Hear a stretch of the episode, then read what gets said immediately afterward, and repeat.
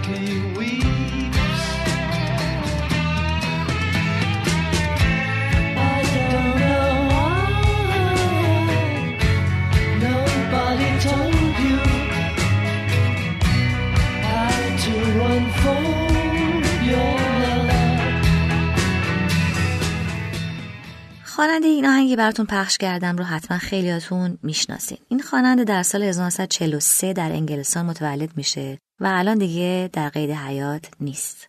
در سال 2001 در سن 58 سالگی از بیماری سرطان فوت می‌کنه. سال 1958 وقتی که این خواننده فقط 15 سالش بوده یک گروه بسیار معروف انگلیسی یک مسابقه می‌گذارن برای انتخاب یک نوازنده و خواننده این آقای 15 ساله میره شرکت می‌کنه و اونا اولش میگن که این پسر یکم کوچیکه برای پیوستن به این گروه و چون گیتار زدنش خیلی جلب توجه کرده بود گروه قبولش می‌کنه و میشه یک عضو اصلی اون گروه. اسم این گروه چیه؟ گروه The Beatles یا بیتل ها حالا احتمالا حد زدین که این خواننده کدومشونه. جوانترین عضو اون گروه به اسم جورج هریسون.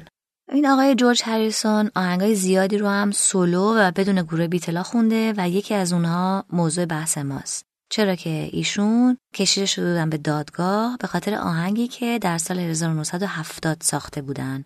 آهنگی بسیار بسیار معروف به نام My Sweet Lord. با هم به این آهنگ گوش بدیم.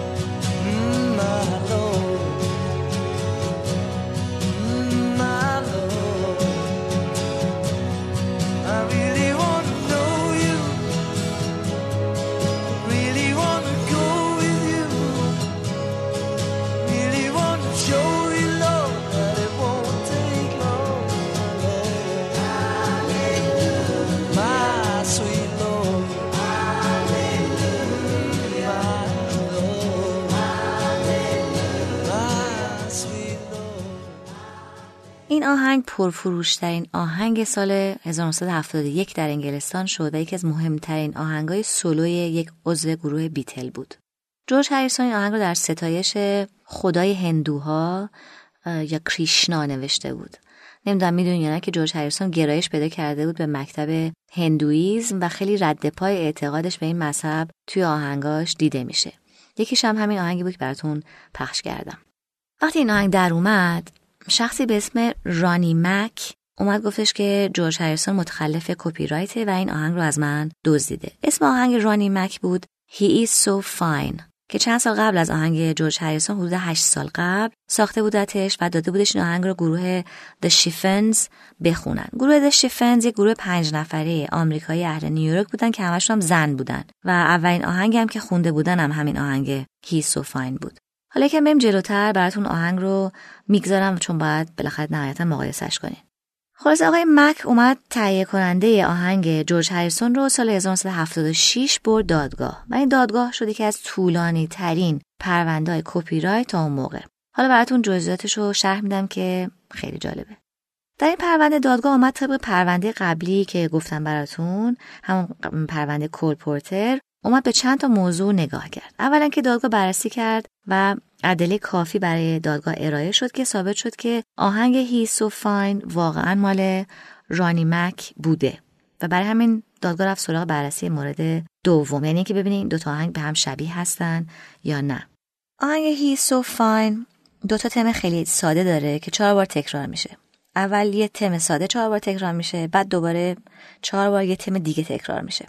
اومدن گفتن که چهار بار تکرار جمله اول و چهار بار تکرار جمله دوم چیز خاصی بوده در عالم آهنگسازی و خاص آهنگ اصلی بوده و اینو تکرارهای خلاقیتی توشون بوده. حالا اون موقع برای زمان خودش. و این خلاقیت رو در واقع جورج هریسون برداشته و کپی کرده. هارمونی هر دو آهنگ هم گفته شده که کپی هم هستن. وکیل جورج هریسون اومد ثابت کنه که نخیر اینا شبیه نیستن.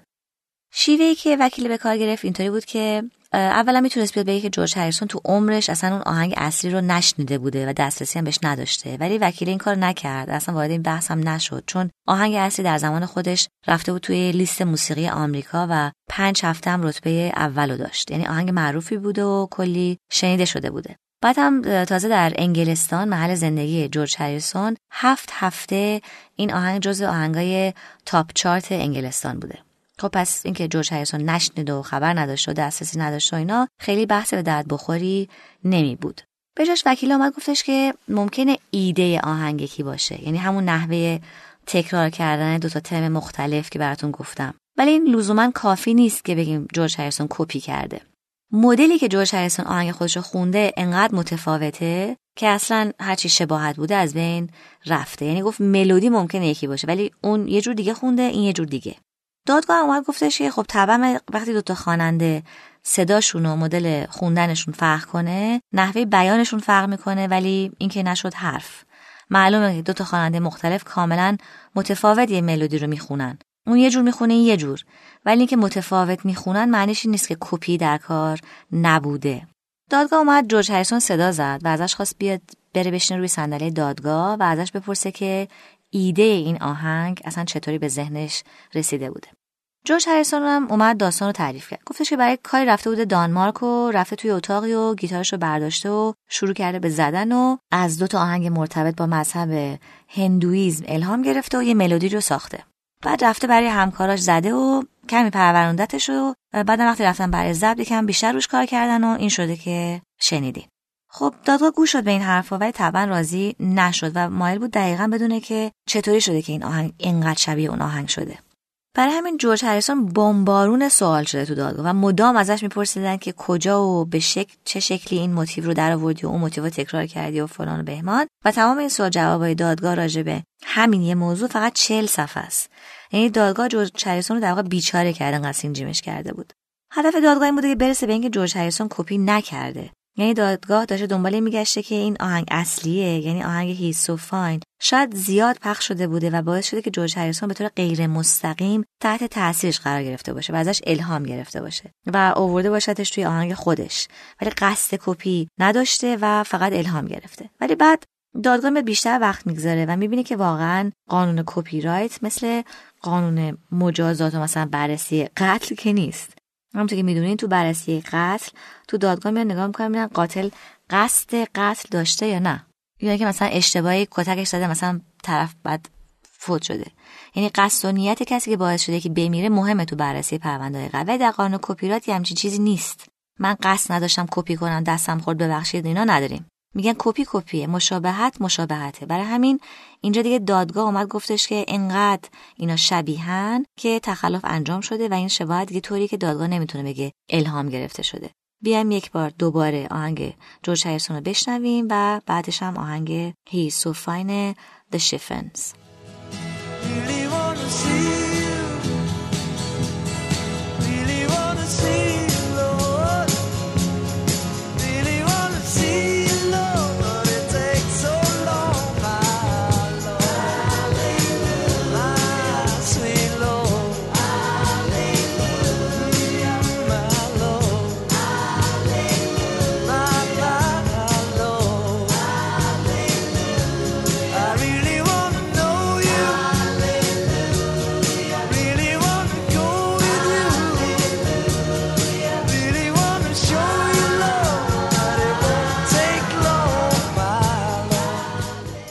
حالا آهنگ هیستوفاین رو بشنویم.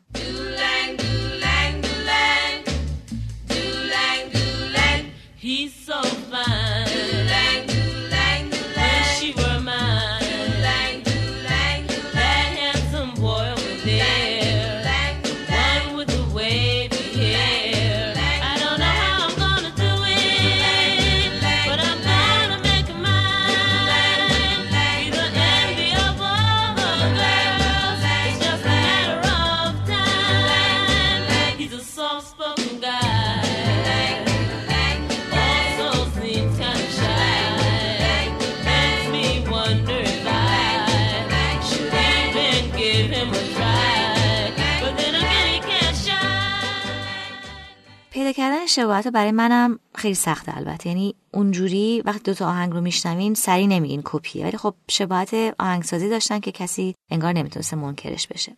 خواست دادگاه آمد و حکم داد به اینکه جورج هریسون کپی کرده و محکومش کرد. بعد از ثابت شد کپی صورت گرفته دادگاه گفتش که جورج هریسون باید خسارت بده. چه خسارتی هم باید می‌داد.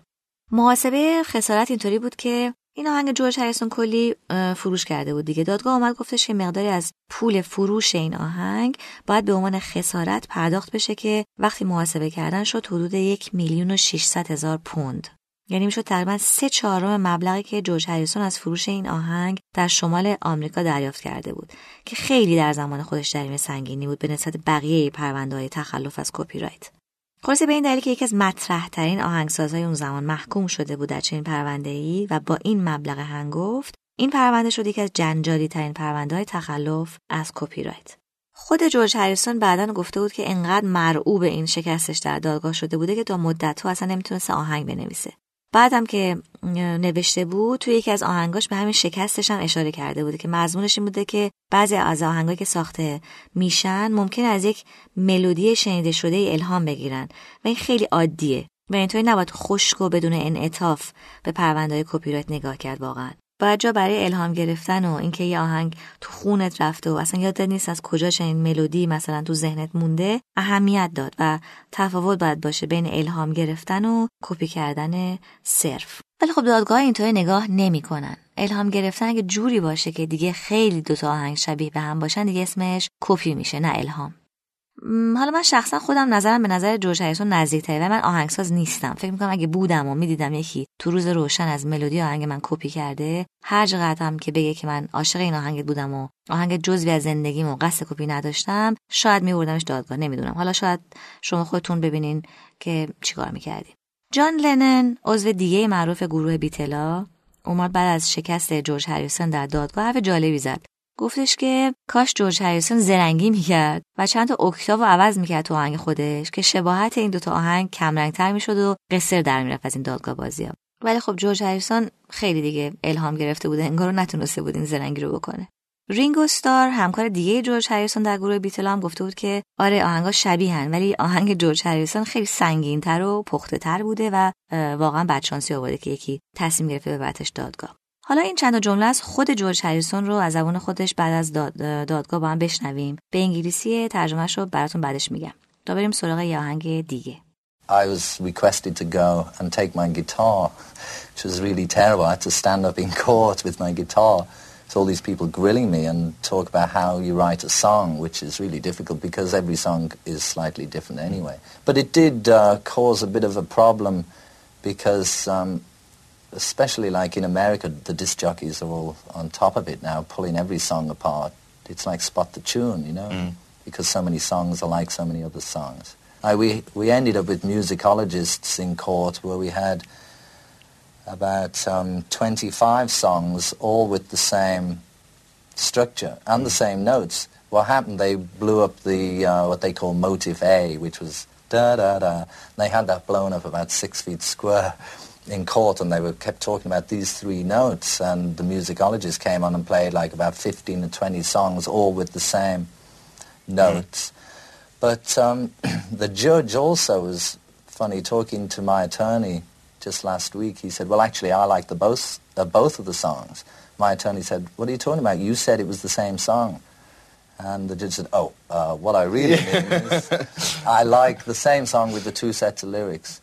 So um, it's, you know, it's something yeah. that I had to uh, treat it, you know, positively or negatively. So I decided to do it this way. جورج هریسون اینجا داره میگه که دادگاه از من خواست که برم گیتارم و دستم بگیرم و برم وسط دادگاه و گیتار بزنم و توضیح بدم که چطوری آهنگ میساختم و داره میگه که خیلی خوشش نیومده از این کار که جلوی این عده تو دادگاه گیتار بزنه و اصلا کلا ساخت هر آهنگی با آهنگ دیگه فرق داره از نظرش. و میگه که تعداد آهنگایی که از نوت‌های مشابه استفاده می‌کنن کلا در جهان خیلی زیاد یعنی یه جوری داره میگه که این شباهت لزوما کپی نیست. و کلا نتیجه گیری می‌کنه که می‌تونسته به این دادگاه و این داستان توی دادگاهش و این تجربهش مثبت یا منفی نگاه کنه و سعی کرده مثبت بهش نگاه کنه. حالا توضیح هم نمیده یا لاقل در این ویدیو نداریم که دقیقا این نکته مثبت شکست توی پرونده کپی رایت و پرداخت این خسارت هنگفت چی بوده. حالا شاید مذهب هندویزم کمکش اومده برای مثبت نگری نمی‌دونم. خب این از کپی آقای جورج هریسون معروف و خسارت کلانی که داد. حالا می‌رسیم به سال 1984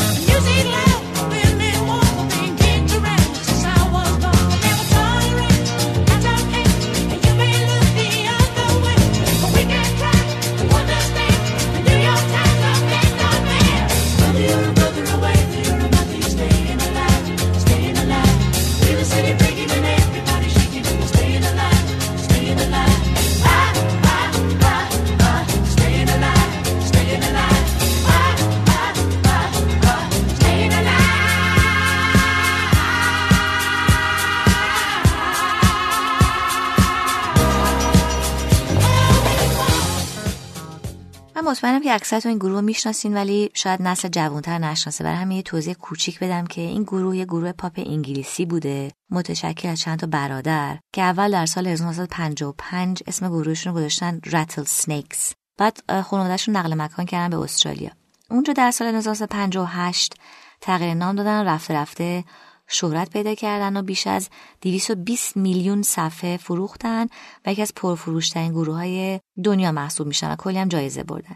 یکی از این برادرها سال 2003 در سن 53 سالگی مرد و یکی دیگرشون سال 2012 فوت کرد اینا با موزیک دیسکو اول معروف شدن و اکثرا خودشون شعر آهنگای خودشون رو می نوشتن و آهنگاشون رو می ساختن و خب بگم دیگه اسمشون رو دیگه اینا کسی نیستن جز Bee Gees سال 1984 یه دادگاهی تشکیل شد و گروه Bee Gees معروف کشیده شد به دادگاه. اون سال هم اوج شهرت این گروه بود. موضوع پرونده دادگاه یکی از معروفترین آهنگایی بود که این گروه توی سال 1977 ساخته بودن گوش بدیم به این آهنگ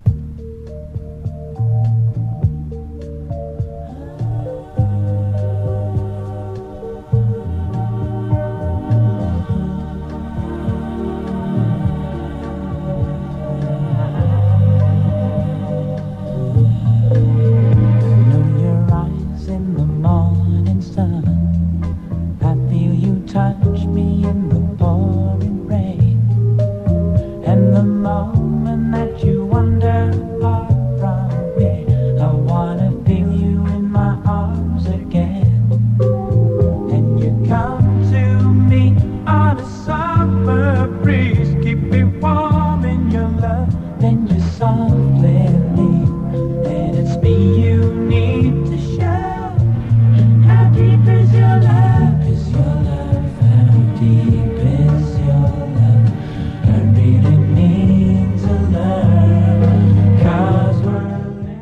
آقای به نام رانالد سله اومد گفتش این آهنگ کپیه و از ملودی که من سالها قبل ساخته بودم برداشته شده. حالا اون آهنگ رو با هم گوش بدیم تا برسیم ببینیم دادگاه چطوری نظر داد.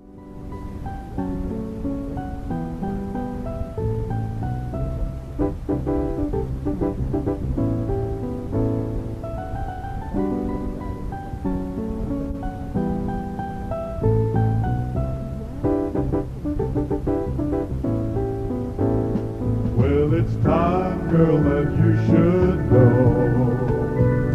We love now, but as soon we'll go. And then you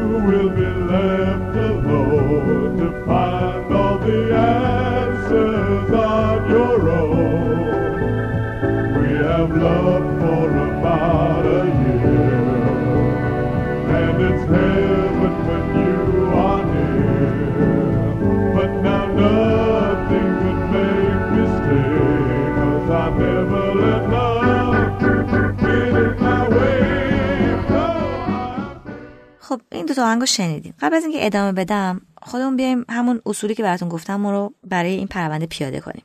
سوال اول که باید از خودمون بپرسیم اینه که آیا شاکی مالک آهنگ بوده یا اصلا خودش رفته از جای کپی کرده؟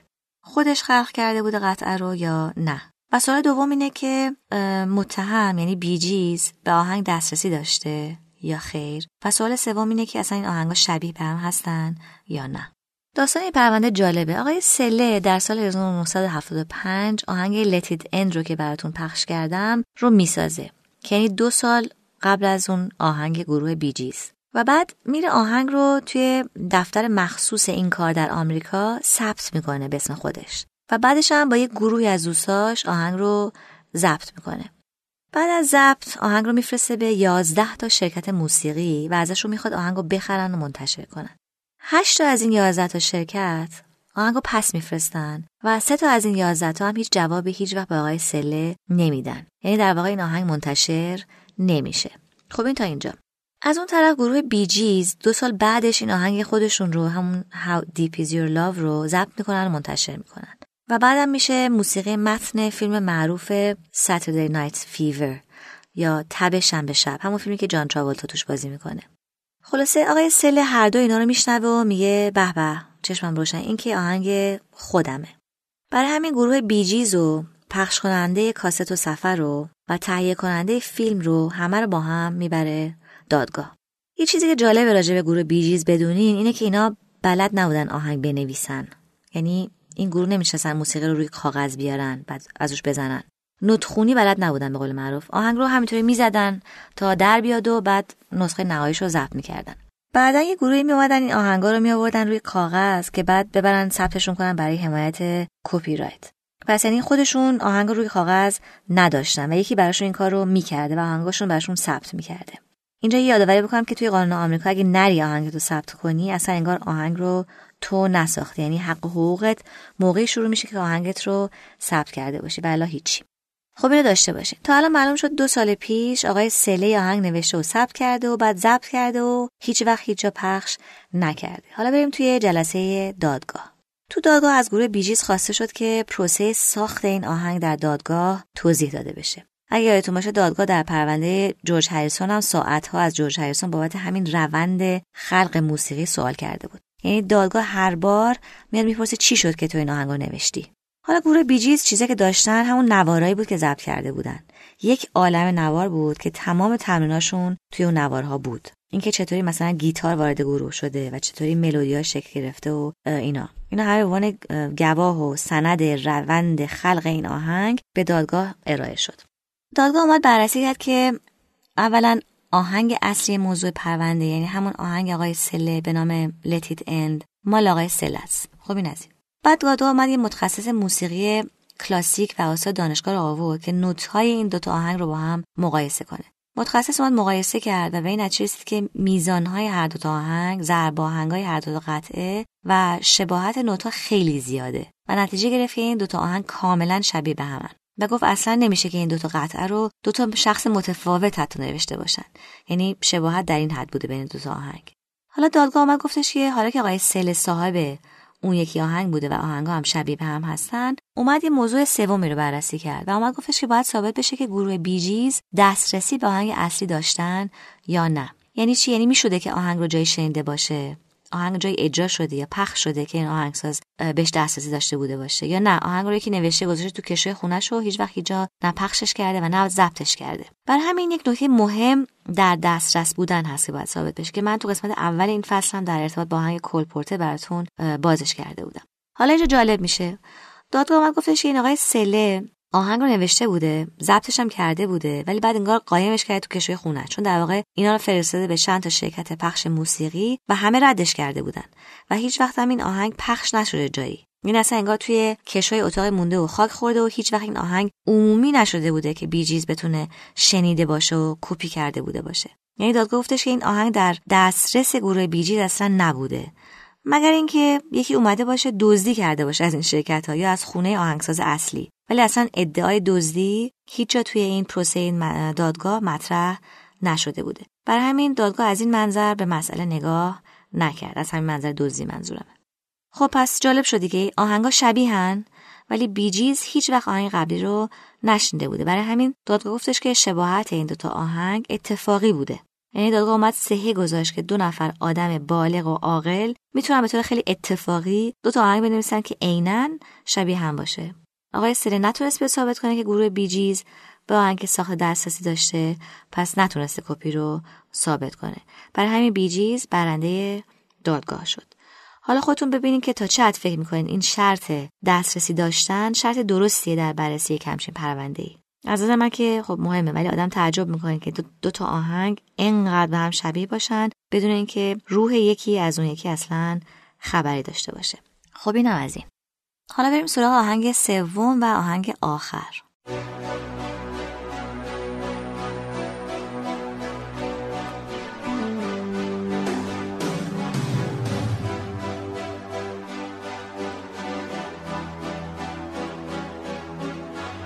Empty spaces, what are we living for?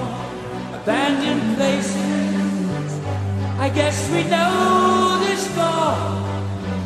on and on. Does anybody want to take it anymore? So much go on. The show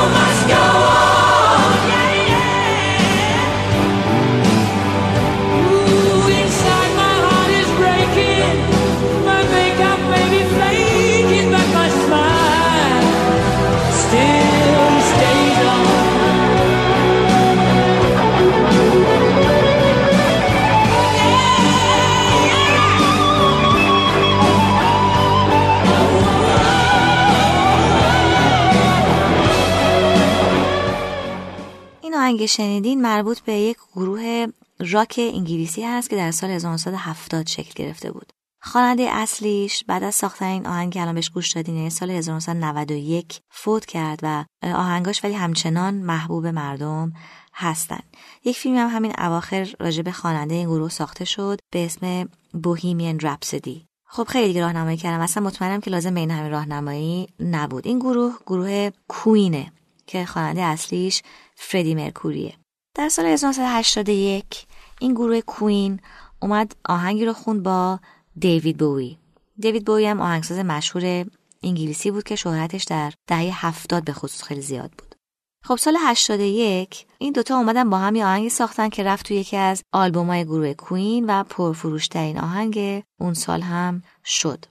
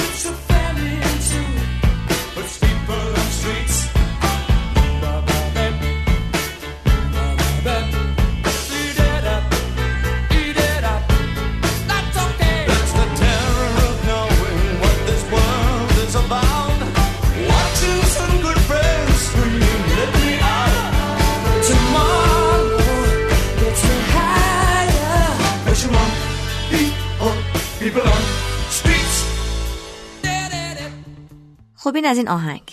سال 1989 یه گروه به نام ونیلا آیس اومدن یه خبتی کردن و آهنگ خوندن به اسم آیس آیس بیبی با هم گوش بدیم این آهنگ.